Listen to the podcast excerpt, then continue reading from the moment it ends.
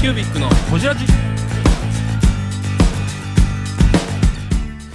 k q u b i c のほじラジナビゲーターの k q u b i c 事務局長荒川翔太です。今回 k q u b i c がほじるのは前回に引き続き脇文具の広報井出野さやかさんです。18年前のインターネットについての話や井出野さんと脇文具の出会いまでについて当時の脇文具の事業構成についてなど深く報じっています。どうぞお楽しみに。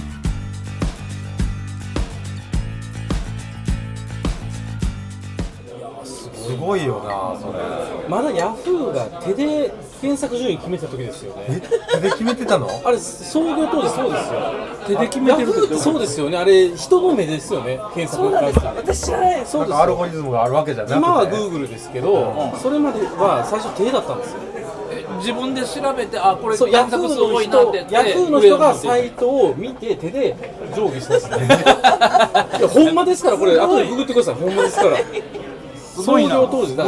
情報量が少なかったんですよねそれだけ。今ほど。そうそう。今ほど検索できる情報が。いやもそうりゃそうやヤフーのそう最初の頃って本当にしょぼかった。いやほんでますよね。今見たらしょぼいけど、はいはい。な言うたらばその時のだ手作業感ですよね、いい。ですかい、やーそう懐かしい。18年前って18歳か。そうか。パソコンパソコン買うてもうたな。ね18でパソコン買うてもらっそう割と早かったんですよ。買うてくれたのよ。大学入るからって買うてもうて、ね、持ってたの？でもネット繋がなかったんですよ2年ぐらいは。た何やってたの？えなんかコンエロポとゲーばっかりなんでやねん。コ コンポと繋がってたんで MD を録音とかそんなんしてましたね。M MD が入るパソコンやったんですよ。そう。パソコンに MD 入んの？そう。あのソニーのやつでねちょっと懐かしい。アンプ入ってたりとかね結構珍しい機種やったんですよ。まだ捨てずに置いてあるんですね。僕速攻ネットつなげてはいネット代がえらいことになりましたあへー。ーそっかまだ重量課金やから。ピー。がが言うて。はいはいはいはい。テレ放題とか。そうそうそうあれなんですかね。月何万とか 下手したら10万またネットつないでんのか。って言われてそれは言われますよね。いやでも当時って、はい。なんかその田舎の僕大阪の田舎やったんでうん情報に触れる機会がないんですよね。知らんそのパソコンの向こうの人とはい。コミュニケーション取れるのが嬉しくて、はいはいはいはい。でも言っても当時なんか BBS とか書き込んだやつに返信が来ただけでも嬉しいんですよ。BBS ありましたね。BBS あったな。そ BBS この間面白かったのがねホジラジ編集してて堤さんの回をやってたからベターデイズってまだあんのかなと思って見に行ったんですよ、はいはあの方あの青学のベターデイズっていう軽音サークルに入られてサザンオールスターズが入ってたサークルなんです。よで、はい。やっぱ有名なんですね、はで青学ベターデイズで検索したら BBS に当たるんですよ、BBS があるんですよまだ。う当時の？いや今でも動いてる。ーでも仕組み自体は当時の BBS が、現役で BBS が現役で BBS のやり取りがされてるんですよ。面白いと思って。化石みたいやなって思いながらやっぱ有名なんですねベターデイズっていう。そうですね。名前は聞いたことあります。へラキ文具の井出野です。k q ビッグのこじらじそんな18年前。ちなみに当時イデオンさんは何をしてたんですか？18年前。えーそうですね。18年前ですよね。大学を卒業したぐらいですかね大学を卒業しし、えーと私も結構なんかいろいろうろうろしてたので、うん。あのもともと美術系の高校大学を出て、うんうん。でその後に、えー、と東京の方でちょっとだけあの何ですかねアートセラピーの勉強を2年ほどしてたんです並行して、えーとまあ、そこで知り合った仲間と,、うん。えー、と子供たちの造形教室みたいなことを始めてへでそれを主催してたんですけれども東京で。東京の方で、はい、でまあそれをまあしばらくやってでちょっと地元に帰ってきて、ん。で地元の方で、まあ、そういう絵画教室とかの仕事をしてたんですけど、まあ、ちょっとこのこれも長くちょっと難しいかなっていう感じでで探してる時に仕事どうしようかなって思ってる時にたまたまあのデザイン事務所の会社の方に、はい。君はちょっとあの経歴面白いから来る？みたいななんかすごい緩い感じで拾っていただいて。知り合いに拾ってもらったみたいな。いや知り合いじゃなかったんですまあ、知り合いの知り合いだったんですけれども、まあ、私の大学時代の友人が、あのちょっとバイバイトじゃないですけれども、はいはいはい。お手伝いに行ってたデザイン会社があって、でそのデザイン会社さんが、まあ、人を探してると。大阪大阪の会社であって、大阪はいはいはい。であの、まあ、ちょっと興味があったら聞いてみるっていう話で,、ででも私準美術出身で実はデザイン系でも全くなかったんですよ、普通にあの日本語書いてた人だったので。あ日本がやってらっしゃったんですか？日本語だったんへそのえグラフィックをする云々じゃなしにな別にいられるこんなんとかじゃなくて。自分の絵を追っかけてたそうですそうです。もうだから高校からずっと日本画家で。えあアーティストなんですねすアーティストということもないんですけど、うん。た単純に絵が好きで高校生の時から描いていてで大学までそのままに行って、はででもまあ作家になるほどの力量はなかったので、まあ、この先どうしようっていうのをうねうねしてる間に、あのまあ、大学の時にもちょっとパソコン触ったりとかしてずっとその後もあのまあそういう造形教室のホームページとかっていうのを仲間と一緒に作ったりっていうのをまあ、ちょこちょこちょこちょこそのパソコンは好きやったんですね。好きというか、まあ、なんなんとなく触りながらっていうかね、もう自己流なんですけれども、触ってやってるっていう感じだったので、まあでもパソコンはそのえっとあくまであのあれですね。そのその中で何かを作るというよりかはなんかツールとして使ってたぐらいで。ね、うん、もう本当にツールっていう感じで、もう絵を描いたりとか、なんかちょっといろいろ情報調べたりとか、そういうことに、まあ、メインで使ってて、一応でもいられとか、ドリームウィーバーとかも、一通りざーっと触ってたんですね。いらればどのどこからですか？えーいられ当時バージョン8。あはいはいはい、で、まあ、フォトショップいられ、で、ドリームと、あの、ファイアワークスと、一通り触ってやってたので。まあ、うん、まあ、仕事で使えるようなレベルではなかったんですけれども、なんかそういうこともやっていて。で、なおかつ、まあ、なんかいろんな経歴があって、ちょっと面白いから、うち来てみるみたいな感じで、もうすごい寛容な方だったんですけども、デザイン会社さんが拾ってくださって、でも一から。グラフィックの云々じゃなく。はい、なんかちょっと面白いから来てみたいな。えどんな仕事したんですか？で一番最初はもう本当だから紙だったんですね、で紙系で、まあ、あの商工会議所さんのあの仕事とか、はいい。ろいろ紙ベースのなんかファイル作ったりポスター作ったりとか、あのそこがやってたあのディスプレイのなんかいろんなものを選んで、あの企画出してそこを収めたりっていうような仕事したりとかっていうなんかいろんなことさせてもらったんですけども、あ途中でやっぱりまあこれから先はネットだろうとふうに当時の社長が言っていて、でまあ、自分のところでもインターネットのその仕事としてそのデザインをウェブデザインを受注したいとはいう方向で話をされててで興味のある子いるみたいな話があってでたまたまその、まあ、ちょっとだけ触ったことがあるっていうことで白羽の矢が立ってウェブデザイナーっていう職種ってあったんですかね？ありましたありました。できたてほやほやぐらいまあでも多分ちゃんとやってる方は他にもいっぱいいたと思います。しもっと前からあったと思うんですけれども、あの当時はまあ言ってもデザイン紙デザインの会社なので、まああのパパソコンも Mac ですし、うん、で大阪ですしねそもそもね。職種的にすごい少ないと思うそのネット系とかは。なし崩し的になっていった系ですよね。仕事取りたいからと。そうですねうんで知らん間に名刺に入ってたみたいな。うんうんうん。だいろい。ろそうい。ううちではできますよみたいな本当は多分全然できないん。だけれども、うちでもそういうねねあのウェブデザインができますみたいな感じでお仕事取られてたん。だと思うん。ですよ、はいはいはいうん。ね、私としてはこう初めて尽くすというかもうどうしたらいいのっていうのをこう本当にあの、まあ、教科書というかいろいろ専門書を読みながら首っ引きでこう作っていくみたいな感じで。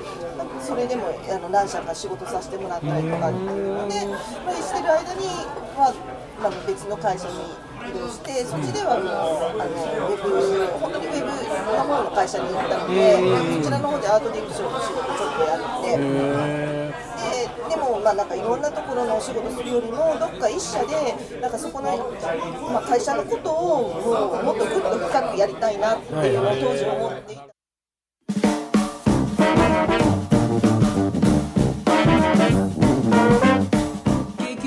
ホジラジではリスナーの皆様からメッセージをお待ちしております。アドレスは info.kcubic3.com info.kcubic3.com もしくは KQBIC サイトのメッセージフォームよりお願いします。iTunes のコメント欄でもお待ちしております。皆様のお便りせーの。お待ちしています。もう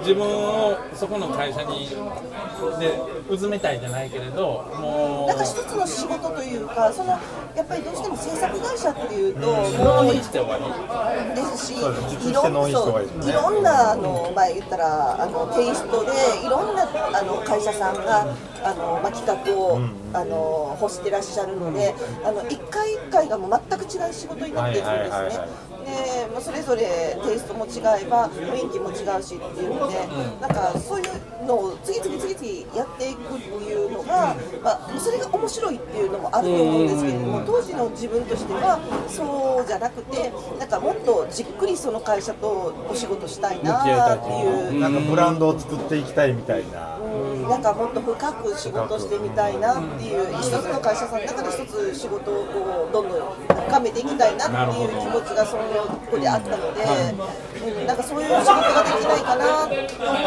て時に出会ったのが脇文さんだったそれは脇本さんが募集されてそうですたまたま本当にたまたまなんですけどそのあの社員さんがあの辞められるタイミングであの募集がちなみに募集ってどういう枠で募集？普通にあのグラフィックデザインウェブデザインでもウェブデザイナーだったと思います確か職種が。はい、でもその時にお話しいただいたのはその、まあ、仕事はウェブデザインだけじゃないよと。小さい会社なのでいろんなお仕事しますよっていうようなことで。あのもしかしたら受注とかっていうのもお手伝いいただくかもしれないし、みたいな、でもまあそれも経験だと思っていろいろやりたいなと思って入ったんですけれども、まああのまあ、自分の経歴っていうかポートフォリオを持って行って、えーその時に先輩のデザイナーさんがこういう経歴の人やったら受注業務じゃなくてデザインでしっかりやってもらいましょうというふうに社長に言ってくださったらしくて。でもう入ってちょっとだけちょっといろいろさせてもらったんですけれど、もうほぼほぼその後からはずっとデザイン業務というか、あのページ作ったりとか、古谷さんってデザイナーって入れるのいや少ないと思いますよ。その時の脇さんでウェブショップ始めて何年ぐらいなんですか？えーっと、多分10 18年ですよね、なので、家野さんの社歴を引けばい。いのかはい、なので7年目か。7年目。8年目ぐらいです、ん。はい、私が今年で11年になって、はいはい。は当時でどれぐらい売れてたんですか？ねそれ気になりますよね、い、うーん、どうなんでしょうね。でもそれで人を雇うぐらいやから。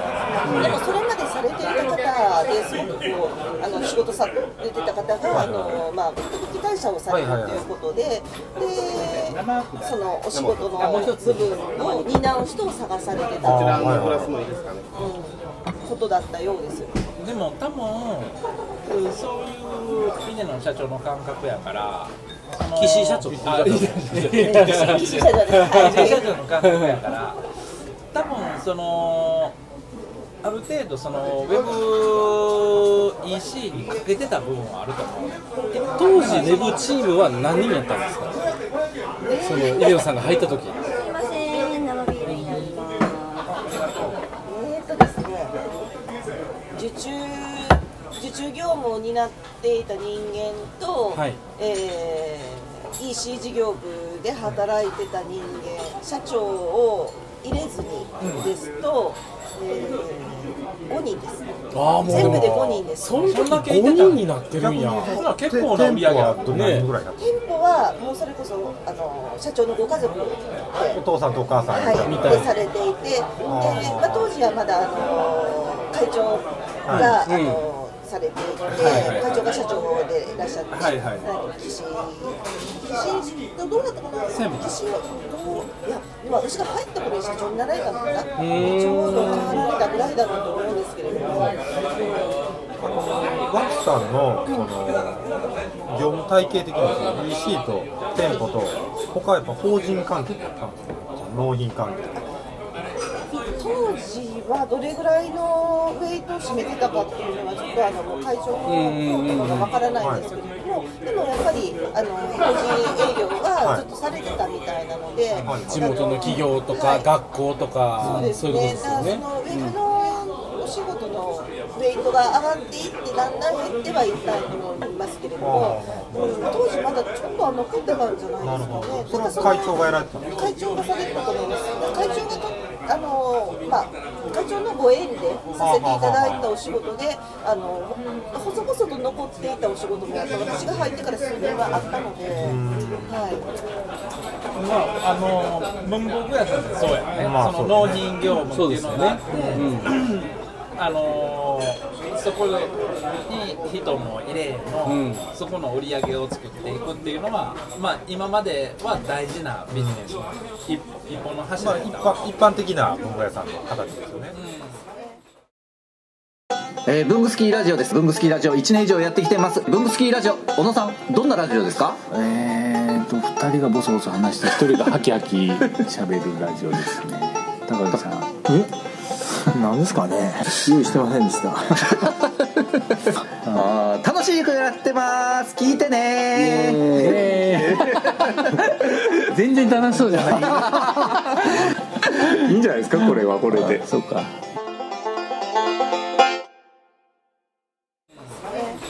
その立ち上がって7年で5人のチームになってるってすごいのはすごいですすごいな。すごいうん文具ですからね言うてもね、いやぶっちゃけさこの前その僕脇さんと納品させてもらった時はい。問屋さんかなと思って。あどういうこと在庫置いてるとこ在庫置いてるのと棚の感じと、え向こうの倉庫？倉庫倉庫。あ倉庫ね。はいはいはい倉うん。吉野の。うんなんか私が入社した時はああいう倉庫はなかったんです。えー、もうお店兼って感じそうです。今の会社のビルあのこの間来ていただいたところ、1階があの店舗で、あのちょっと。お店も綺麗になってましたその時。そう私が入社した時にはなってました、なってたんですね、はい、うん。私の入社する2年前かな？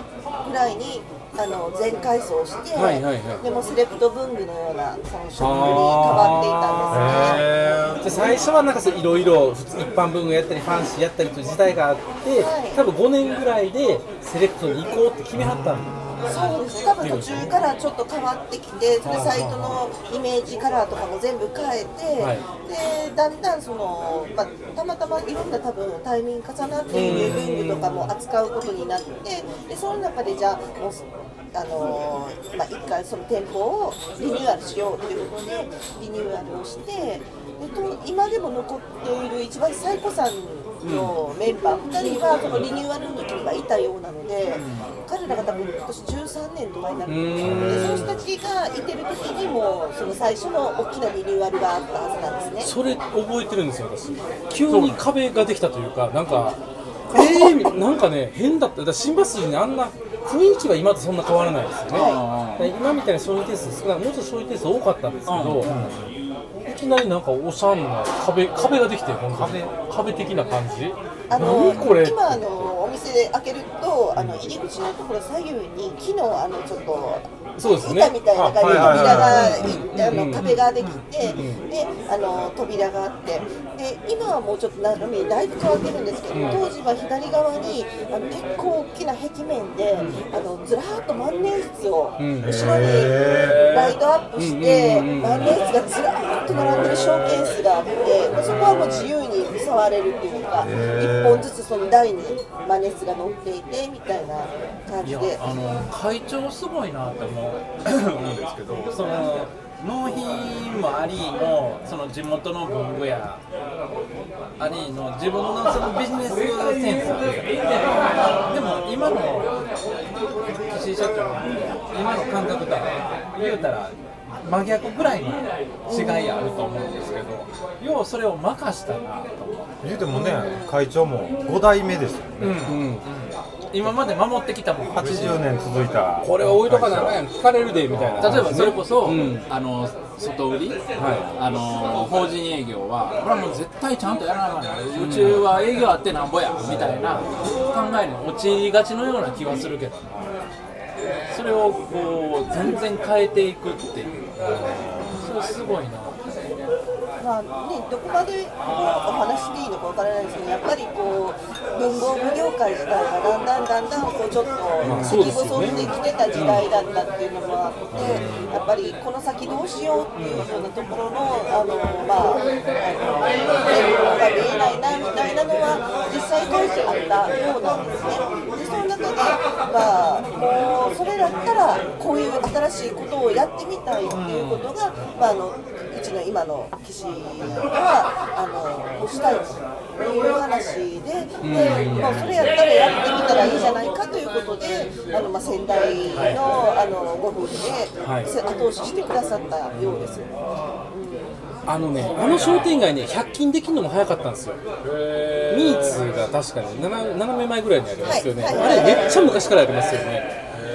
そうだから人なんかまあまあなんかまあな。んか100 100均がマニアックな100均があるんですよ。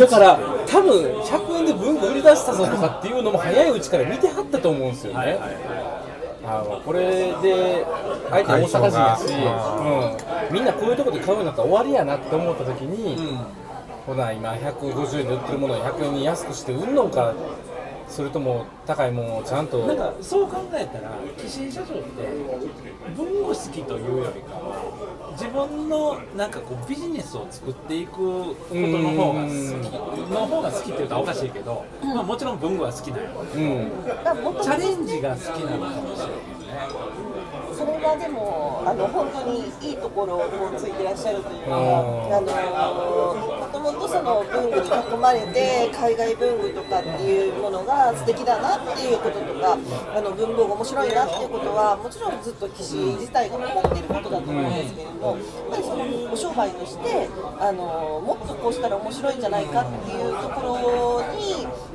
ったんじゃないかなっていうのは、うん、ちょっと今一従業員ながらはちょっと思いますけれど。でもそれはね、合うて合うてるわけですからね、そういう違う見方でやっていくっていうのはね、時代に合ってますね時代に合ってる。デイディノさんがいよいよ入社したと。そういう入社したんですよ。あここからの11年の話をしないといけないんいでね。つもね、ホジラジやるとね、はい時系列が分からんようになるから、翔ちゃんが正してくる。戻してくすごいですね、る。もうなんかちょっ戻してくると司会をしてくださるんです、ね、いや、それはもう160回やってますからね。すごいですね、本当に。も時間の修正人間 タイムトラベル。タイムトラベラータイムポイスですすごいですタね。イムポリス。う、そんなアニメありそうや。ちゃんとね、やっぱお話を本筋に戻してくださるところが、荒木さんのすごいところが。昔、浦島っていう、